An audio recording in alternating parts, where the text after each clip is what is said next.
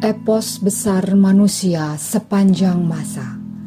Mahabharata Ramayana ditulis oleh C. Raja Gopalacari diterbitkan oleh Ircisot dibacakan oleh Nyonya Wage dan Tamu Wage bagian kedua Ramayana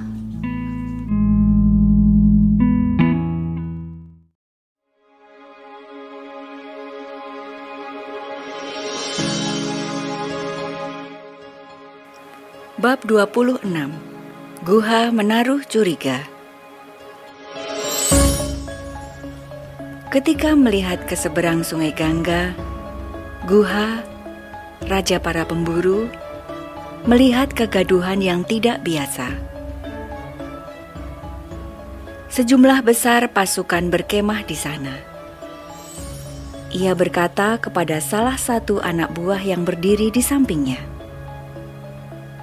Siapa mereka dan mengapa berkemah di sana? Tampaknya mereka akan menyeberangi sungai. Jika melihat panji-panjinya, sepertinya mereka adalah putra Dewi Kekeyi Barata dan pasukannya. Ya, aku melihat panji-panji berkibar gagah di atas kereta kuda. Aku bisa melihat dengan jelas gambar pohon pada panji-panji itu. Bukankah itu panji-panji Raja Ayodhya? Bukankah itu musuh Rama, Barata, penguasa Ayodhya yang baru? Setelah mendapatkan tahta secara tidak adil melalui tangan kotor ibunya Kekeyi, sepertinya ia berniat mencari dan menghabisi Rama.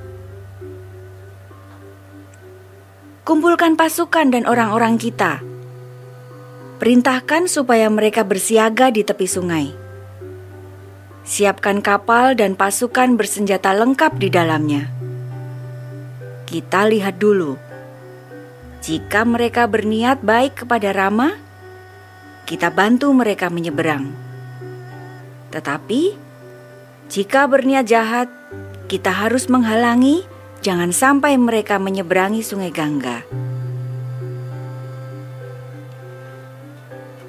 Setelah mempersiapkan diri pada setiap kemungkinan, Guha seperti yang diperintahkan adat kebiasaan, mengambil hadiah dan naik ke atas kapal. Ia pergi menemui Barata.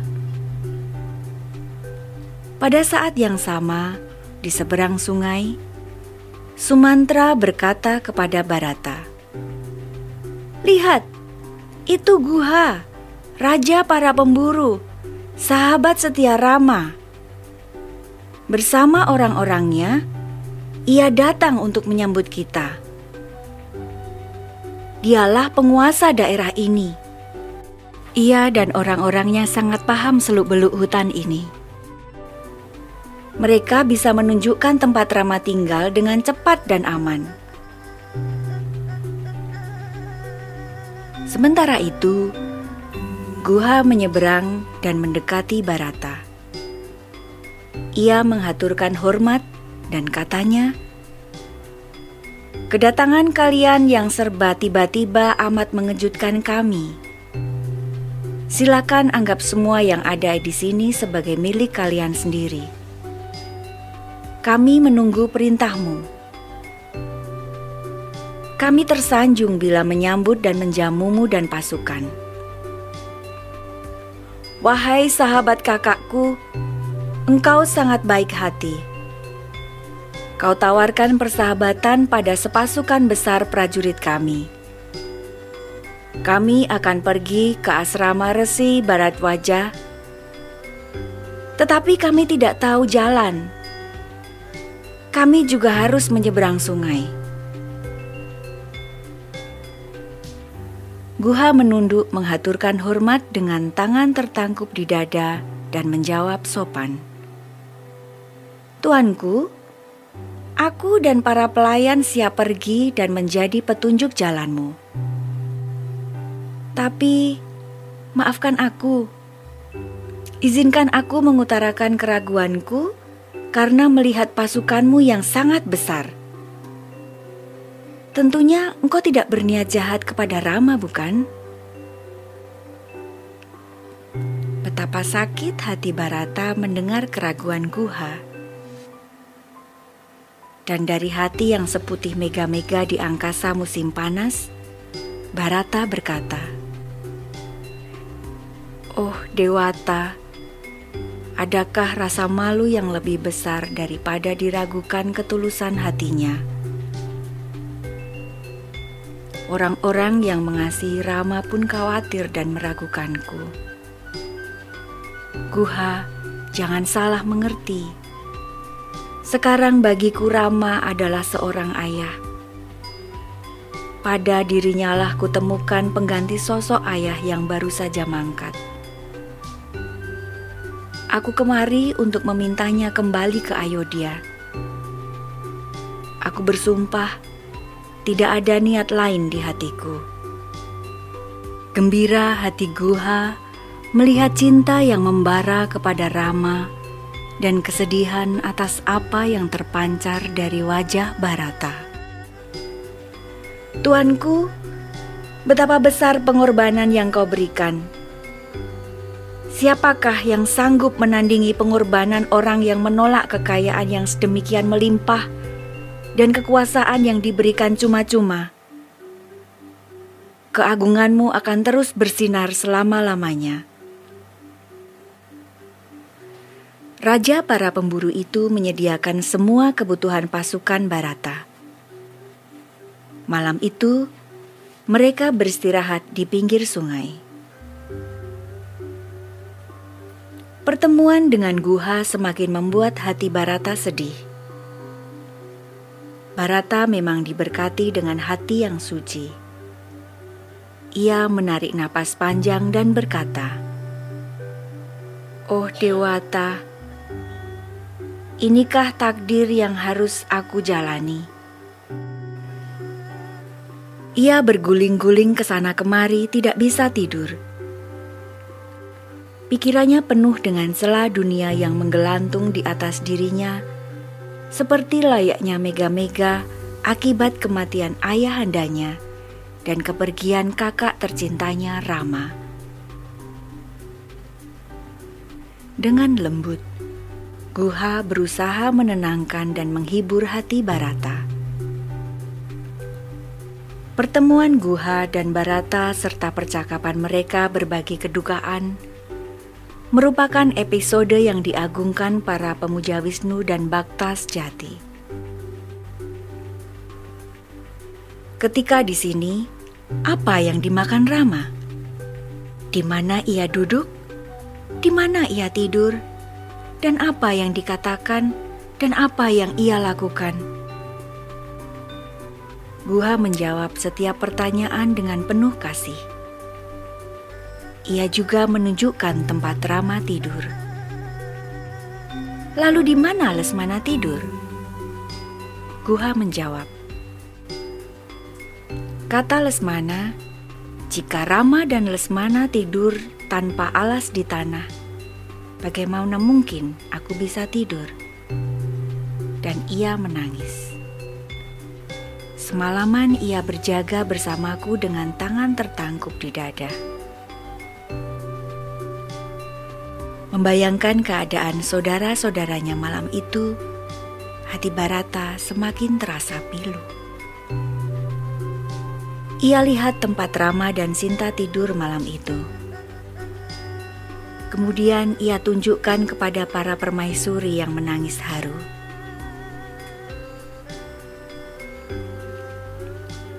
Ketika ditanya tentang apa yang dimakan Rama, Guha menjawab,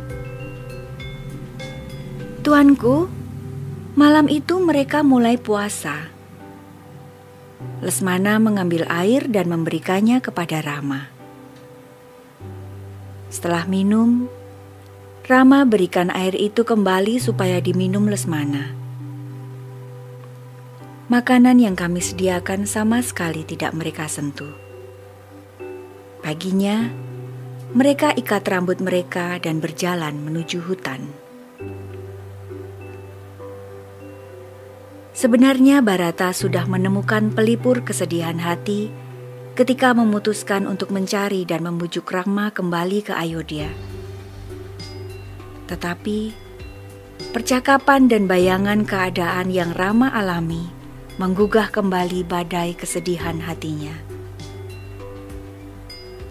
Kanda Rama, demi aku, kau tidur di atas rumput Aku melihat tempatmu beristirahat malam itu. Mereka memintaku untuk naik tahta di atas semua derita yang harus kau jalani. Demikianlah Barata meratap tanpa ada yang bisa menghibur. Kemudian ia berkata kepada dirinya sendiri, "Bagaimanapun juga, Aku harus membawa Kandarama kembali untuk mengenakan mahkota raja di atas kepalanya. Jika ia ingin sumpah janjinya terpenuhi, aku akan gantikan posisinya di hutan selama 14 tahun. Ia pasti setuju karena pilihan itu benar dan pantas. Demikianlah ia menenangkan gejolak hatinya. Pagi-pagi sekali, Barata membangunkan Satruguna. Apakah kau masih tidur? Fajar telah menyingsing. Kita harus segera menyeberangi sungai. Kita harus cepat mencari guha dan memintanya menyiapkan semuanya. Kanda, aku tidak tidur. Aku juga tidak bisa tidur semalaman memikirkan Kanda Rama, jawab adiknya. Ketika mereka bicara, Guha datang menghampiri dan menyampaikan salam hormat. Katanya bahwa semua kapal telah siap. Kemudian semua barang dan seluruh pasukan naik kapal. Kapal-kapal yang penuh dengan muatan itu menyeberang. Pelayaran itu riuh rendah dengan sukacita layaknya sebuah pesta. Orang-orang tidak melihat kesedihan di wajah Barata. Mereka yakin Rama pasti akan kembali ke Ayodhya. Mereka bergembira ria karena yakin Rama akan kembali berada di tengah-tengah mereka sebagai raja.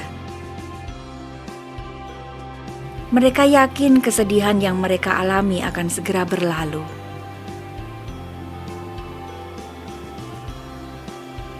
Cara Walmiki menggambarkan episode di pinggir sungai Gangga ini mengingatkan kita pada keramaian di stasiun kereta api pada waktu pesta rakyat.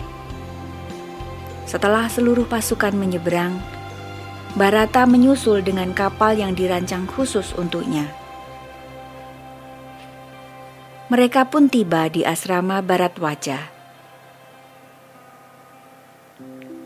Kisah Barata dalam Ramayana yang menggambarkan kesucian hati dan pengorbanan diri yang agung jelas bukan episode biasa.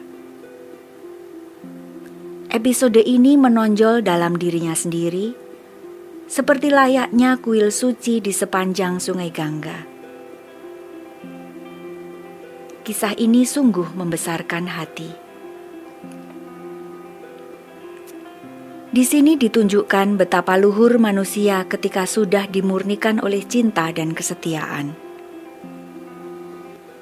Terlepas dari apakah Rama dan Barata adalah inkarnasi dewa atau sekedar manusia fana yang luar biasa, episode ini merupakan salah satu karya agung literatur dunia.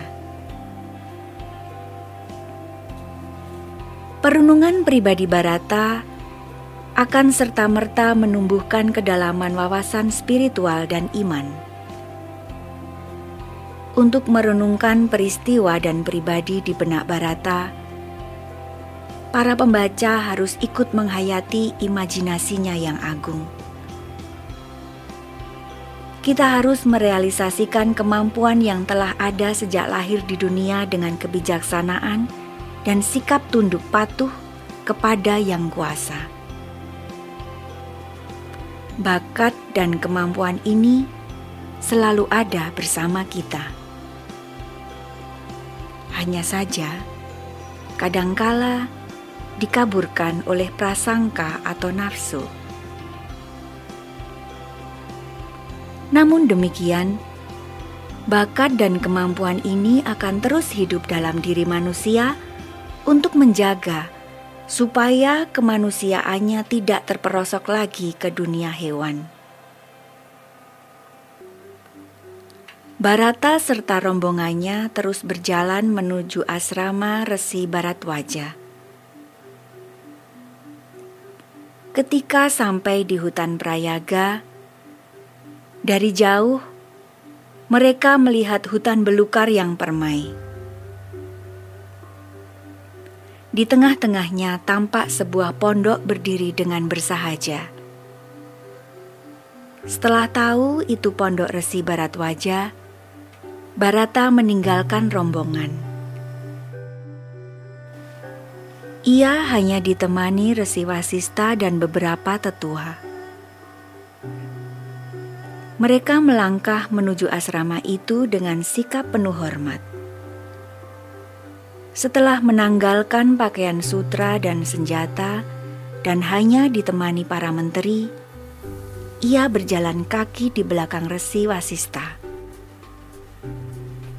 Setelah beberapa saat, ia minta para menteri untuk berhenti. Hanya dia dan resi Wasista yang berjalan masuk.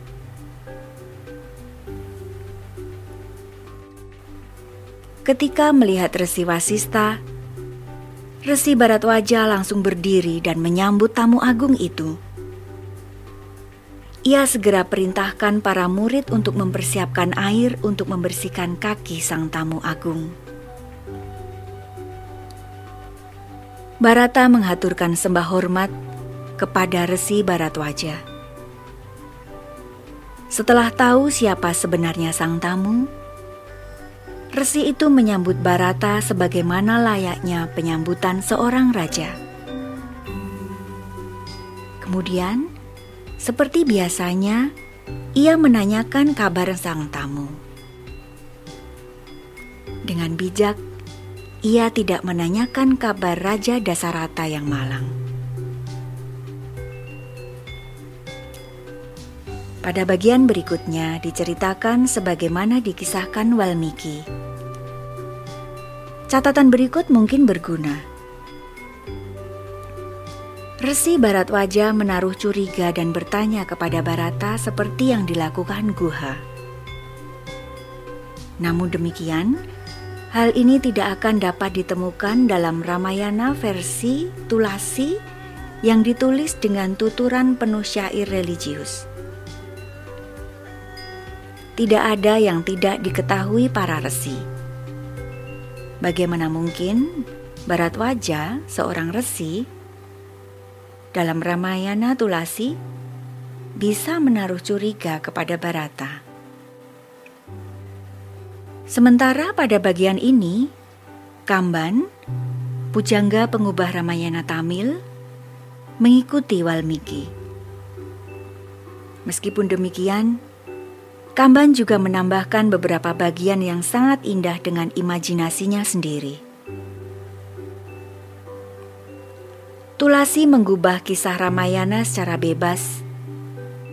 Penggubahannya menurut posisinya sebagai bakta, yaitu pengikut setia dewa tertentu yang menempatkan dewanya sebagai dirinya dengan kepasrahan pengingkaran diri yang total. Dengan mengikuti Walmiki, Kamban menceritakan percakapan antara Resi Baratwaja dan Barata. Dengan indah ia menunjukkan kejengkelan Barata. Mungkin para pembaca tidak akan senang dengan kecurigaan Baratwaja atas kemurnian hati Barata. Jika pada guha barangkali kecurigaan semacam itu wajar terjadi tetapi tidak pada seorang resi bijak seperti Baratwaja. Walmiki membuat Baratwaja menjelaskan sendiri alasannya mencurigai Barata dengan berkata, Apakah aku tidak tahu siapa dirimu, pangeran muda? Aku bertanya seperti ini hanya untuk menegaskan kemurnian hatimu. Walmiki menggambarkan para resi bukan sebagai orang bijak yang tahu segalanya. Mereka digambarkan sebagai manusia biasa yang bijak dalam mencari kebenaran. Mereka tidak luput dari rasa cinta dan rasa takut seperti kita semua. Sama seperti Rama yang lebih digambarkan sebagai sosok pahlawan dan bukan titisan dewa, Demikian pula Walmiki menggambarkan resi barat wajah. Maka barat wajah digambarkan karena kasihnya kepada Rama menyangsikan kemurnian hati Barata. Ya, karena kasihnya yang besar kepada Rama, Barat wajah melontarkan pertanyaan yang menyakitkan Barata. Tetapi setelah menyadari pertanyaannya melukai Barata, ia segera menghibur Barata dengan penjelasannya. Semua tokoh Ramayana karangan Walmiki adalah manusia yang memiliki kualitas tinggi. Karena tekanan atau kondisi khusus, sifat ketuhanan dapat bersinar redup melalui sifat-sifat manusia. Pada masa Tulasida, Bakti mencapai puncak kejayaan. Pengaruhnya menyebar ke mana-mana. Meskipun Bakti juga tampak mendominasi dalam karyanya, Kamban berusaha mempertahankan sisi manusiawi dari tokoh-tokoh Walmiki. Dan pada beberapa bagian, ia berhasil melukiskannya jauh lebih indah. Setelah menanyakan kabar, Resi Barat Wajah bertanya kepada Barata, mengapa Paduka meninggalkan tugas kerajaan dan pergi ke tempat ini? Bukankah Paduka harus tinggal di Ayodhya? Menuruti permintaan istri muda, Raja Dasarata memerintahkan Rama untuk mengasingkan diri di hutan selama 14 tahun. Dan dengan penuh bakti, Pangeran Rama bersama dengan Lesmana dan Sinta meninggalkan kerajaan. Apakah Paduka masih belum merasa aman dengan kekuasaan Paduka? Mengapa tidak segera menyelesaikan apa yang telah dimulai Raja Dasarata? Mengapa harus mencari kepastian sampai sejauh ini? Mendengar kata-kata Resi Barat Wajah, Barata menangis. Air matanya meleleh. Lidahnya pun tercekat. Mungkin kematian jauh lebih baik daripada hidup seperti ini. Apakah guru meragukanku? Tanya Barata. Jangan salahkan aku atas nista yang dilakukan ibuku. Semua itu dilakukan tanpa kehadiran dan persetujuanku. Aku datang kemari untuk sebisaku membujuk Kandarama supaya kembali ke Ayodhya dan menobatkannya menjadi raja.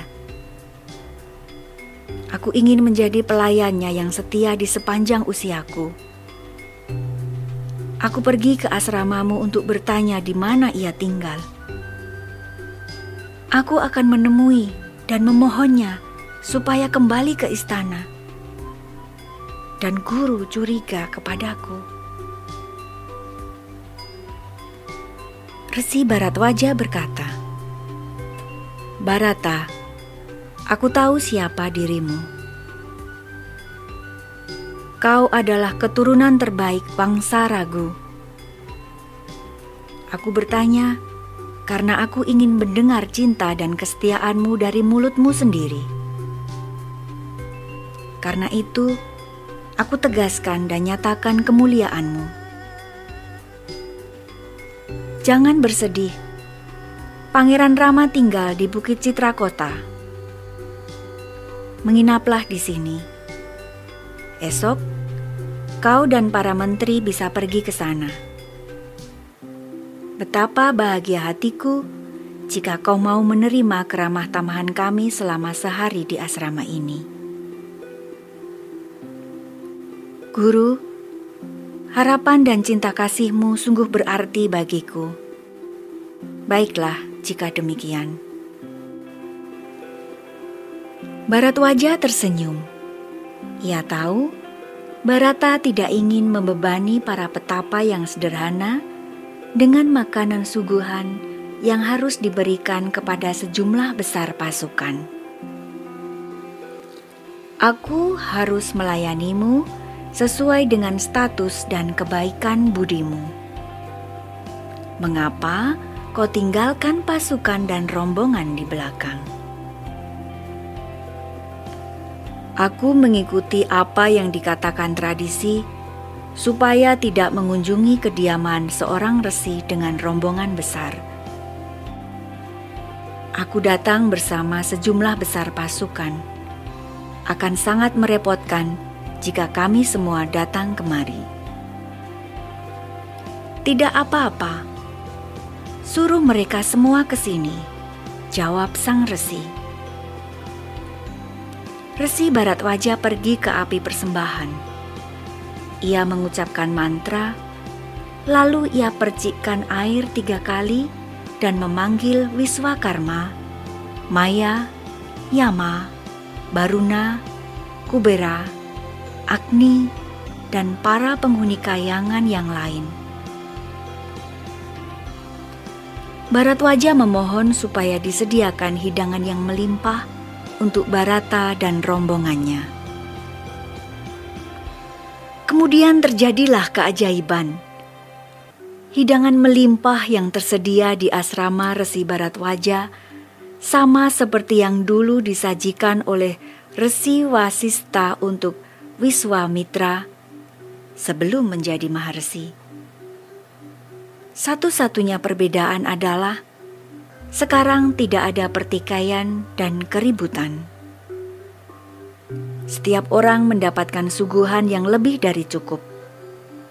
Bunga, makanan dan minuman, musik dan tarian para penghuni kayangan tersedia di sana.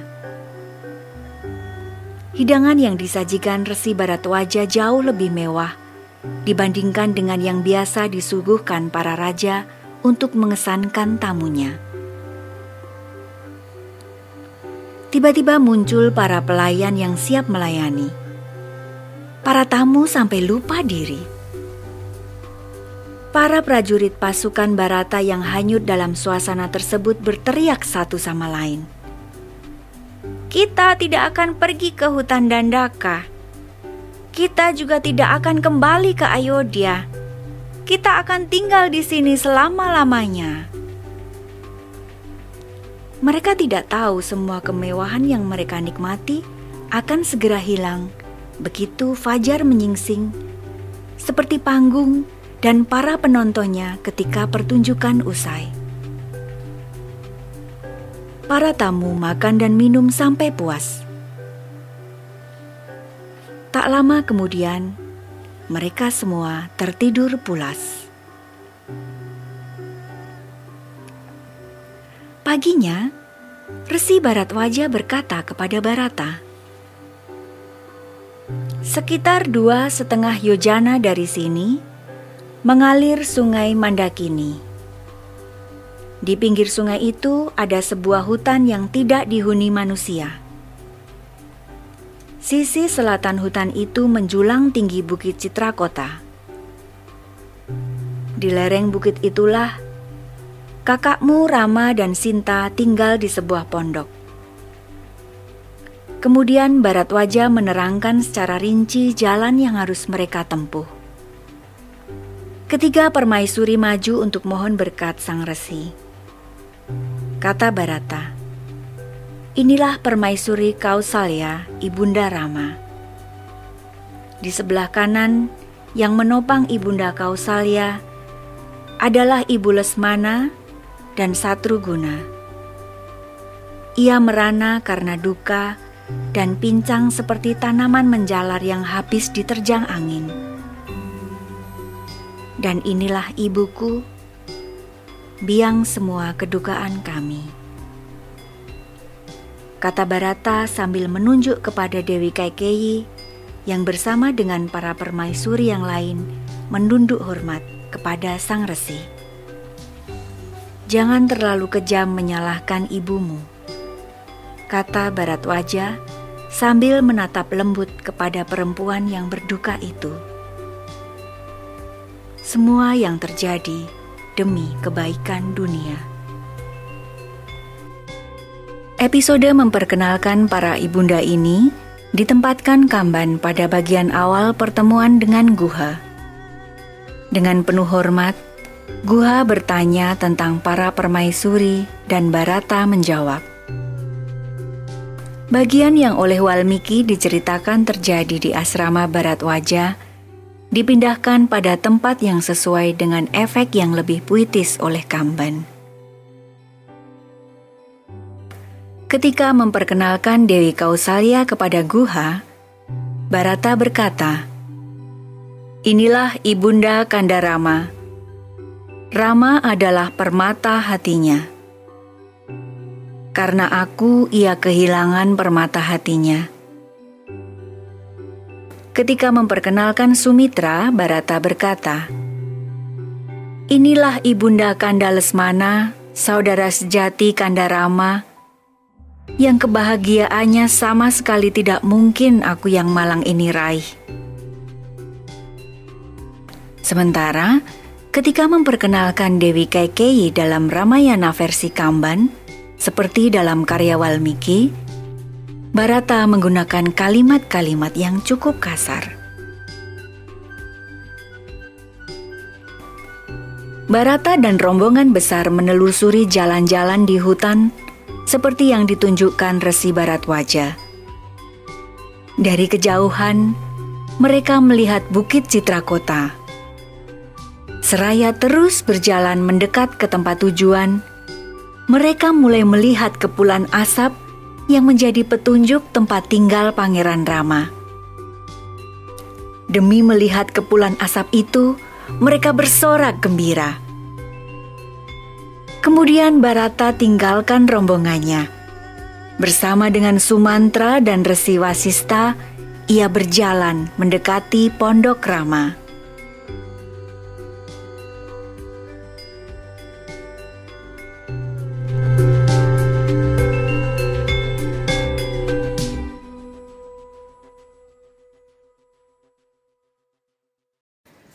Dengarkan kisah selanjutnya di wagi depan dengan tamu wagi yang lain.